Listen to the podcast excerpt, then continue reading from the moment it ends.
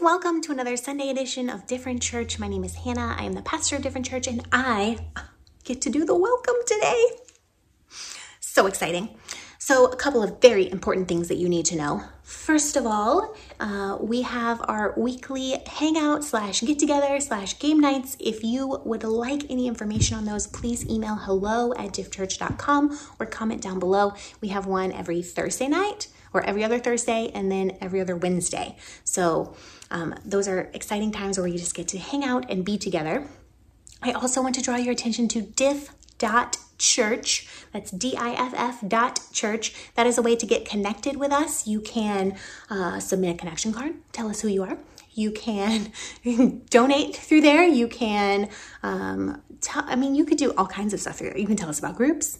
You can tell us what you loved about the service, all of that. So definitely go to diff.church and that way you can stay connected. And I highly recommend that you sign up for our email newsletter. It goes out about every two to three weeks. And that email newsletter gives us the opportunity to share what's going on with you. Um, and it's we don't spam you, it's just really important information. Um, and also, Bree, who is our director of operations and writer extraordinaire, is in charge of that, and she writes very funny newsletters, in my opinion. The last thing I want to tell you is that I am really, really excited to let you know that today our message is actually going to be shared by a dear friend of Different Church, a person who has supported us since the beginning, and we have partnered with him and his organization in the past as well. His name is Jason Sowell, and he is the founder and leader of Current Initiatives, which we have done um, laundry projects with them before and being able to pay for people's laundry and do people's laundry who didn't have the ability to do that. And they have been totally doing some uh, wonderful things during this whole virus crisis with laundry and helping people who are have, are having a difficult time paying for the ability to do their laundry. So he is a good friend and also just a fabulous person and I know that he has something great to share with you this morning so I'm really really excited for you to listen to him. So I will turn it over to Jason.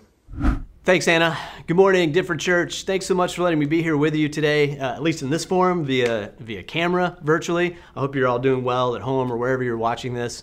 Um, I know some of you, some of you may recognize me from uh, our laundry projects. I run the organization Current Initiatives that Different has been a part of uh, a few times in the past, and so I'm really excited to be here with you uh, once again and be able to uh, um, take a take the lead on a sermon this morning. So let's jump into it. Um, the passage we're going to look at today is in the book of Matthew in the New Testament. It's one of my favorite stories in all of the Bible. Uh, because uh, these stories about Jesus are really fascinating to me because, in a lot of ways, um, they represent something to us that I think, in the same vein of uh, stories like superheroes. When we watch superhero movies like uh, The Avengers, I mean, first of all, let me get just get this right out of the way. Everyone knows Batman is the best uh, superhero of all time. There's no argument.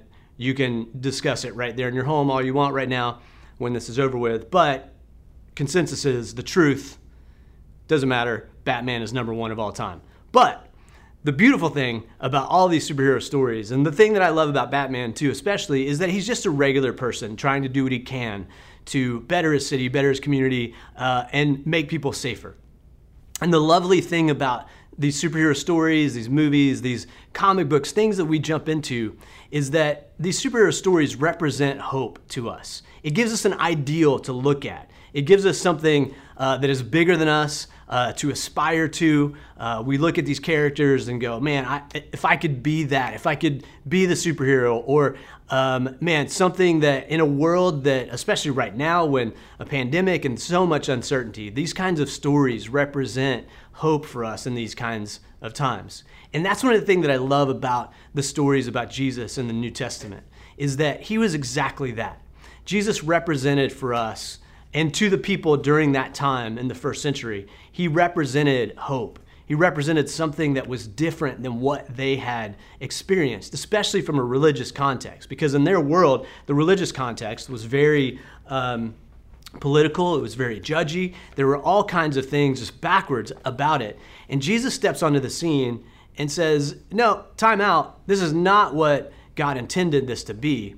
So I'm here to course correct. I'm here to show you a representation of something different. and what God intended this to be in the world. And we see that here in the book of Matthew uh, with his story, this inspiring story of how he uh, called Matthew to follow him, uh, to become one of his disciples. Really interesting. So, if you're uh, at home, if you have a Bible that you'd like to look at, or if you're looking on your phone and the Bible app or something like that, or you just want to listen, um, Matthew chapter 9 uh, is where we're going to be looking at. Matthew chapter 9, starting in verse 9 as well, um, is where we'll pick up. So, Jesus comes along. Uh, this is what it says, starting in verse 9. As Jesus was walking along, he saw a man named Matthew sitting at his tax collector's booth. Follow me and be my disciple, Jesus said to him. So Matthew got up and followed him. Later, Matthew invited Jesus and his disciples to his home as dinner guests, along with many tax collectors and other disreputable sinners. But when the Pharisees saw this, they asked the disciples, Why does your teacher eat with such scum? When Jesus heard this, he said, Healthy people don't need a doctor, sick people do. Then he added, now go and learn the meaning of this scripture. I want you to show mercy, not offer sacrifices. For I have come to call those who think uh, they are righteous. I'm sorry, I have come to call not those who think they are righteous, but those who know they are sinners. Now, I love this story in this passage because there's so much in it. There's a lot of really big, uh, weird, churchy words, too. So I'm going to explain all of this uh, kind of unpack it a little bit for you. Because this whole story fascinates me. So many of these stories about Jesus calling these disciples to follow him are really interesting to me because, in the one instance, in all these stories, it's very matter of fact when Jesus calls one of these people to follow him that they just up and do it. And what Jesus is saying to them in that moment is not, um, hey, you know, follow me around town for a little bit, like come hang out with me and we'll have some drinks together and I'm going to teach you about life. What Jesus specifically says to them in that moment of saying, come follow me, what he's saying is give up everything else, uh, walk away from your tax collector's booth, walk away from this life that you're living, come be my disciple, learn to live life the way that I have designed life. And you're gonna what it meant to be a disciple was like what we see in Star Wars with a with a Jedi and a Padawan learner. That Padawan follows and lives and breathes everything that Jedi his master is teaching him and following him. He learns to mimic those things. He learns to become that Jedi that his master, that his mentor is teaching him to be. And that's what he's calling Matthew to be in all of these stories. Is he's saying, walk away from this and follow me. And what's so fascinating to me is how matter of factly it is, it, the way it's told in these Bible stories that Jesus says, Come follow me, and then they just do it. Like, imagine at your job that one day, you know, some random you know, kind of scraggly, somewhat homeless looking dude just comes walking through and he's like, hey, Jason, get up from your desk, leave this job, and follow me. Come be my disciple. No one in their right mind would go, yeah, sounds, sounds about right. I'm done. Guys, boss, I'm out of here. I'm gone. Like, none of us would do that. It doesn't make any sense whatsoever.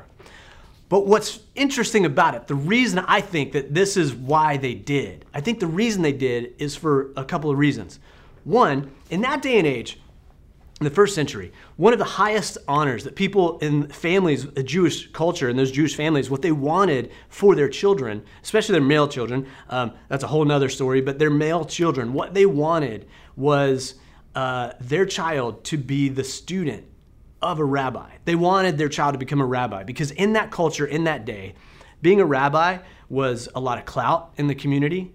It meant a lot of money.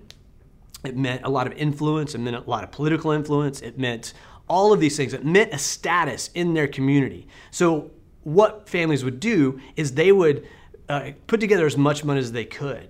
And they would go to a rabbi, whoever they thought was the best rabbi, and they would offer to pay that person. They would pay the rabbi to take on their child as a, a student, to, uh, to be their Padawan, so to speak. And uh, it was a big thing. And if they didn't get chosen by any of the rabbis, or the family didn't have enough money to pay the rabbis, and their their children just kind of became uh, the castaways uh, to to that society. They ended up going into the family business or doing something else. But their status was different. The best status they could have was to be the student of the best rabbi in the town. And what we're seeing here is with Jesus is he's calling these people that were the castaways. They were the ones that did not get chosen. They were the ones that didn't have enough money. They were the uh, they were the poorer of the families, or they just were not the the best fit, so to speak, for those rabbis. And Jesus coming along, and what he's saying to them in that moment, what he says to Matthew, is, "I see value in you. You have the status that anyone else would have because you." Are a child of God. You have been created in His image, in God's image. And you have value. And I see that value. And I want to take you and mold that value so that you can better the world around you. So come, follow me, and be my disciple. And it was so impactful to them in those moments that they said, Yes, I will follow you because no one has ever shown me the value that you're showing me right now with this simple statement of asking me to be your disciple. And so Matthew gets up and follows him. And let me break down the tax collector part because this is an interesting thing to me. So he goes along, he says, Follow me, be my disciple. Jesus said to him. Matthew gets up, follows him, says, Yeah, all right, I'm in. Let's do this. Um, he walks away from being a tax collector. Uh, later, Matthew invited Jesus and his disciples to his home as dinner guests. So, an interesting thing about this particular thing in their culture, being a dinner guest was a very uh, intimate, it was um, it was seen as like um, uh, they were uh, sorry the word i'm looking for was a sign of fellowship. It was a sign of like um, you are part of the family. We are together in this. Like i'm inviting you into my home and i want you to be here and break bread with you and have a meal and sit at the table with you. Um, that was a very special invitation. And so matthew says i want you to come and your disciples come to my house be my dinner guests. I'm going to invite all of my people and what's interesting is it said, along with many tax collectors and other disreputable sinners. Now, let me break this out for a second. I, listen, I don't know. I don't think anyone likes to pay taxes, uh, but we do it. It's part of the culture. It's part of, and we should. We need to pay taxes and all that. But I don't think anyone really loves it, right? Like no one goes, "Cool, yeah, I want to give you X percentage of my of my income to the government." But we do it, and it's important and all that. What I would say though is, I don't think any of us would look at a tax collector in our society and look at them as like the worst people of our society. No one goes like, you know, that tax collector in Hillsborough County, wow, or Pinellas County, the worst. Like they are, they deserve to die. Like they're terrible. Like no one does that. No one, no one views it that way. We don't see people uh, at that in that career field in that way. Um, but they did because there's a really interesting thing in this scenario is that Matthew was a Jewish citizen. So he was a Jew and um, he was a part of their that culture. But Jewish tax collectors in that day and age, they worked for the Roman government. The Roman government was the overseers at that time. Uh, they took advantage of the Jewish people a lot. It was it was not a good scenario. So for a Jewish citizen to go and work on behalf of the Roman Empire was a, a, double slap in the face. First of all, he's collecting taxes from his own people, but he's also doing it on behalf of the people that have them enslaved during that time and that are lording over them. So, not only that, but as a tax collector, he would it was a little bit like the mafia they were seen as kind of what we would what we would see as the mafia it was kind of like listen i'll protect you you pay your taxes but you pay me a little extra uh, and I'll I'll work on your behalf with the Roman Empire, and they'll leave you alone. They'll they, they won't harass you. You just you just come to me. I'll take care of it, but you got to pay me more money. Tax collectors were making a lot of money. They were manipulating people. They were taking advantage of people. And for Matthew, as a as a Jewish citizen, to be working on behalf of the Roman Empire, he was taking double advantage of his own people. So his own people saw him and the people that did those jobs as the worst people in society because they were taking advantage of them, they were criminalizing the people that they were uh, collecting from. All of these things, they were extortionists. Um, and they would sit on the public roads and sit out and, and accost people and take their money uh, and manipulate them into giving these taxes. So they were seen as the worst. So for a rabbi, which Jesus was at the time, for a rabbi to come into the home, be invited into the home of a tax collector in that day, and go to have dinner with them and sit down at the table with them and to break bread with them was a massive cultural shift because rabbis didn't do that. They did not associate. The rabbis were up here, tax collectors down here. Those two things did not coexist. They did not. Um, they didn't hang out together.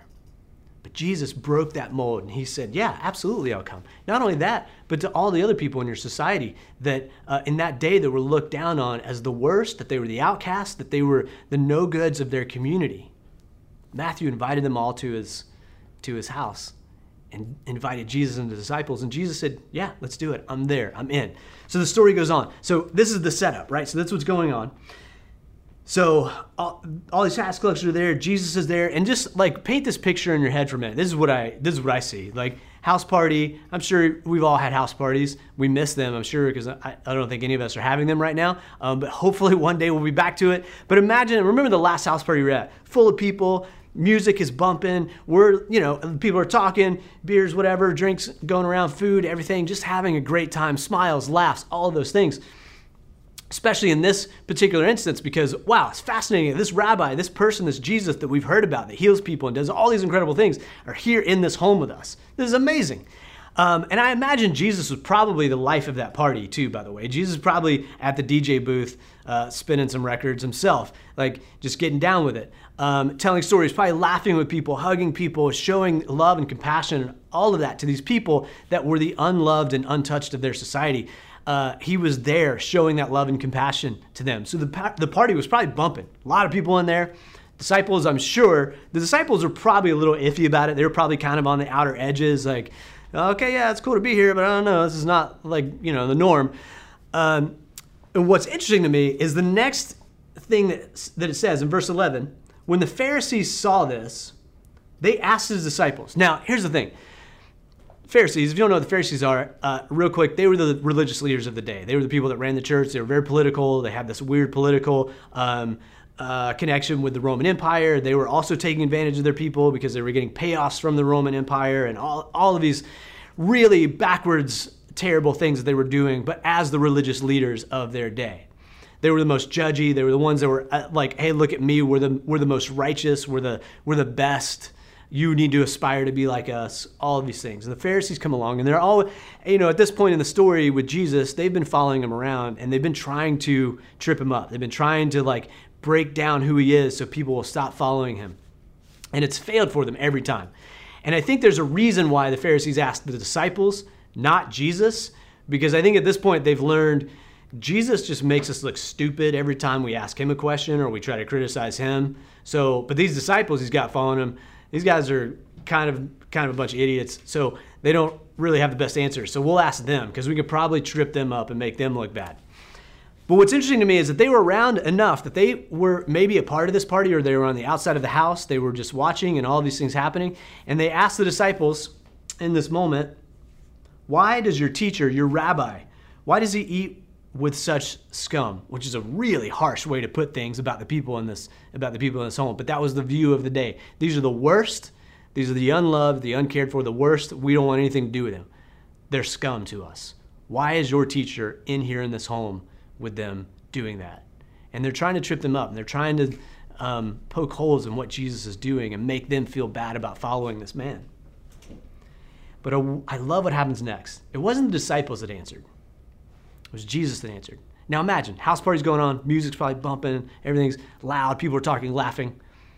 And I just imagine like a record, like that happens. You know, Jesus obviously heard because, you know, he's got supersonic, you know, superhero hearing, you know, because it's Jesus, right? So um, he probably hears this question and Jesus speaks up. The disciples probably like, I don't know, what do we, what do we say? Jesus cuts in at this moment to give an answer for himself. And I just imagine like the record screech, you know, you hear, you've seen like the movies or whatever, and everyone's like, oh no, what is going to happen? And Jesus speaks up, and here's what he says Healthy people don't need a doctor, sick people do. Now, he could have left it right there. He could have just said, listen, I'm here because people that are hurting need to be loved, and I'm here to show them love. I'm not here for people that think they've got their life together. I'm here for people that know I'm not perfect. Um, I don't do things right all the time. And I need some hope and I need some help. That's what I'm here for. And he could have left it for that. He could have left it right there and moved on and gone back to it.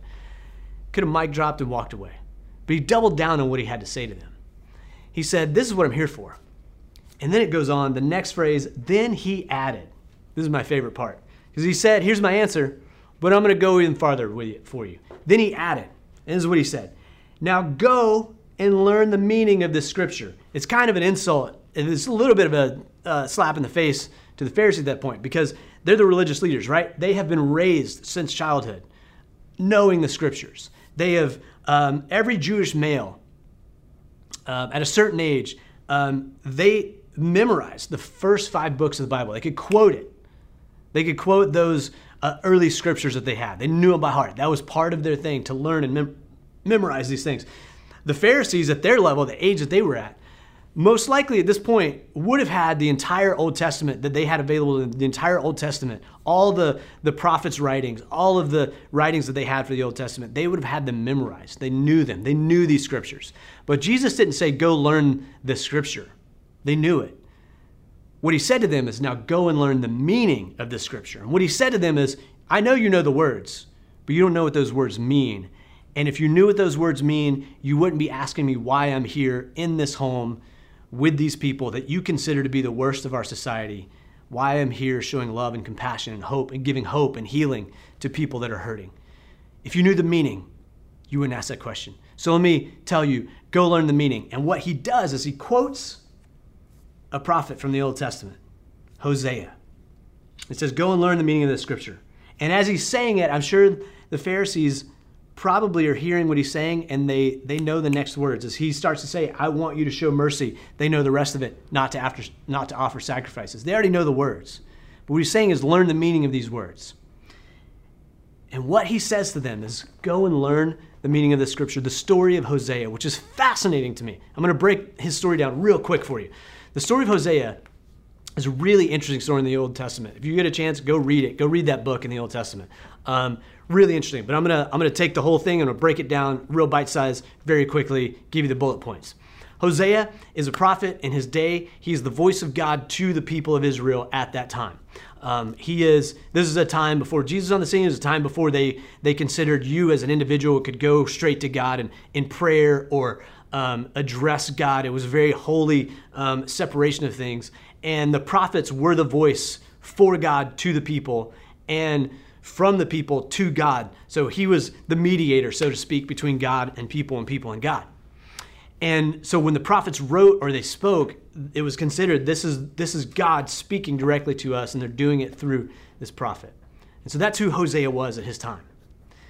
So God comes along and says to Hosea, Hosea, I want you to marry a woman in your community. Great. All right, all right, let's do it. What? We're not done yet. Hosea, you're going to marry not just a woman of, uh, well, being a woman that's well off, any, any, you're going to marry a prostitute named Gomer. Now, think about this for a second. Some of these stories in the Bible are so weird and interesting to me. Like, they would make the best movies if you just made these stories. Um, Hosea, I, imagine at that time was like, wait, you what? You want me to marry what? You want me to marry a prostitute? I don't think these two things mix. And God says, yes, you're going to marry this prostitute.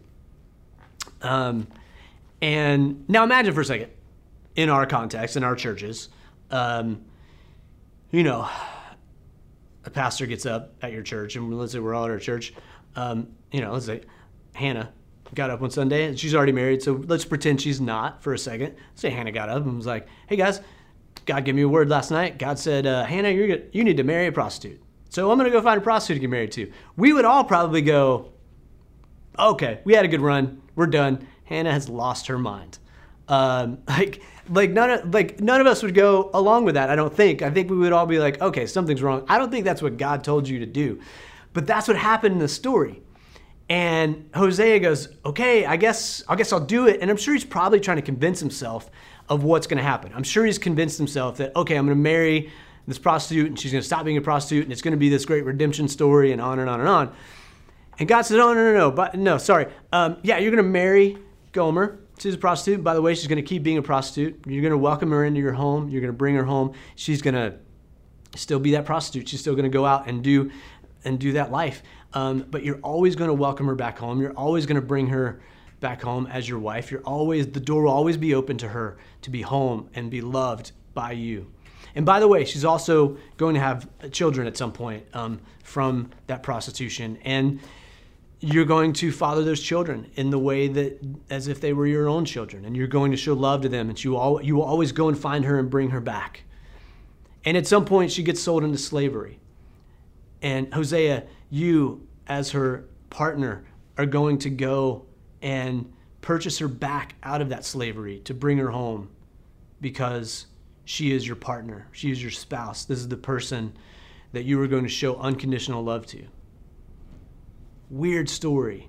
But the point of it, in that moment, and what Jesus is, and the reason Jesus references the story, because what he's saying in that moment through Hosea is to my people, the people of Israel.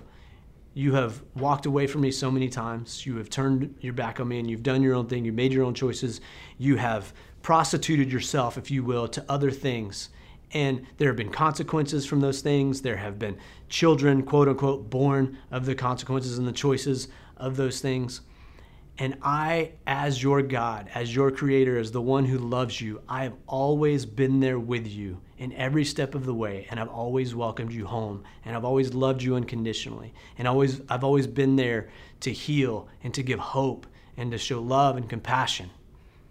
Because that's the point of this relationship is healing and hope, not of judgment and all of those other things. I'm here with you and I love you and you're always welcome here. And I will take the things. There's actually an interesting phrase um, in the book of Hosea where God says through Hosea, I, through this, you will show to the people of Israel that I will take, uh, I will turn their valley of trouble and I will turn it into a gateway of hope. Such a great phrase. I will take the things, the troubles, the things that they've created for themselves that were problems and all these consequences of choices. I would take those things and I would turn them into gateways of hope for them and for other people. And what Jesus says in that moment when he tells them, go and learn the meaning of this scripture, is he says to them, just as in the case of a Hosea, I am here to bring hope, to turn the valley of trouble into gateways of hope for people in the world. And you, Pharisees, as the, as the religious leaders in our society, that was meant to be your role as well. And that's what you should be in this world. He uses love unconditionally in that moment. I love one of my favorite authors. I'm going to break this uh, down real quick. One of my favorite authors is a, a lady by the name of Somaly Mam. She was a, um, a human trafficking victim in Cambodia when she was a child, and she um, uh, eventually was rescued out of it. Um, became has become one of the biggest advocates in the world for um, hum, ending human trafficking and um, helping kids, young girls, be rescued out of that. And she wrote a book a few years ago called um, The Road of Lost Innocence. It's about her story. And in that book, one of the things she says is this I strongly believe that love is the answer and that it can mend even the deepest unseen wounds. Love can heal, love can console, love can strengthen, and yes, love can make change. Love is an interesting thing. We all need it, we all desire it, we all crave it. And what Jesus says in that moment is the people in this room are craving love. They need to understand and they need to feel what true unconditional love is, and that's why I'm here. But in order to do that, we have to understand our own brokenness. We have to embrace our own brokenness as human beings, as, as people, with the mistakes we made, and allow God to bring hope and healing to us in that way, so that we in turn can also give hope and healing to other people that are broken and hurting. If we don't embrace our own, we can't help others. And that's what Jesus was saying to the Pharisees in that moment. You've forgotten that you were also broken. You've forgotten that everyone's on a level playing field in this life. Um, the status is different. With in God's economy of things, the status is different. It's all the same. We're all equals. We all need unconditional love. We all need hope and healing. And if we understood and embraced our own, then we would be much better at giving that to others, embracing others, and loving others beyond their own uh, hurt and brokenness. And that's what he says to them. Love is a fascinating thing. So here's the thing about love. I'm going to break uh, break this apart for a second, and then we'll then we'll wrap it up. So love you know, we use this term, the word love, for a lot of things. Um, love is a really interesting like word that we just we use for all, kinds of things. Like we'll talk about, I love my new car. Check out my new car. It's great. I love it. And then a couple months later, we'll talk about our partner and say the same thing. Like, I love my partner so much. They're the best because of X, Y, and Z. Those two things are not the same thing, right? But we use the same word to, to describe our feeling about those two things. But those are really different things. I, if I think it would be weird if we if the, our love for that physical thing, like that inanimate object, was the same thing as the love that we experience and feel for our partner, the person that brings us the most joy and love in in this world. Um, but we use it. It's kind of the words that we use, right? So I think it's important if we define what really what love really looks like. Because what love looks like from a biblical definition uh, from Scripture is really interesting. It's very specific. Uh, in 1 Corinthians chapter 13, it's probably the best description that we have of what, or definition of what love looks like. I'm going to read this for you real quick. 1 Corinthians 13, 4 through 8. Love is patient, love is kind. It does not envy, it does not boast, it is not proud. It does not dishonor others. It is not self seeking. It is not easily angered. It keeps no record of wrongs. Love does not delight in evil, but rejoices with the truth. It always protects, always trusts, always hopes, always perseveres. Love never fails. Here's the thing about this passage every one of those statements about love are choices and actions. Patience is a choice, kindness is a choice, forgiveness is a choice, keeping no record of wrongs is a choice, being slow to anger, choice. All of those things that require action to be real what the scripture says in that moment is be patient, be kind. And by the way, there's no caveats to it. There's no be kind to the people that were kind to you first. There's no be kind to the people that you agree with. Be kind to whoever you feel like is worthy of kindness. It just says be kind. If you're a follower of Christ, if you buy into this God story, because God's story for humanity is hope and healing, and if you buy into that, then what it's saying is it doesn't matter who the person is, be kind, be loving, be caring, be compassionate. Be cheerful of others. Be selfless and helpful to others. Be slow to anger. Be forgiving. Be honest. Be protective of the defenseless. Be trustworthy. Be persevering. All of these things represent hope and healing for us and to people that we offer love to. And so, what Jesus says to us and to them in the story of Matthew in that moment, his answer to the Pharisees, his actions of being at this dinner party, his action of calling Matthew to follow him is exactly this showing unconditional love.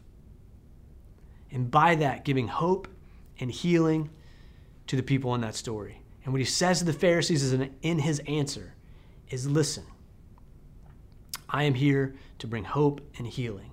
And you, as the Pharisees, should know this already because you know the scriptures that we have.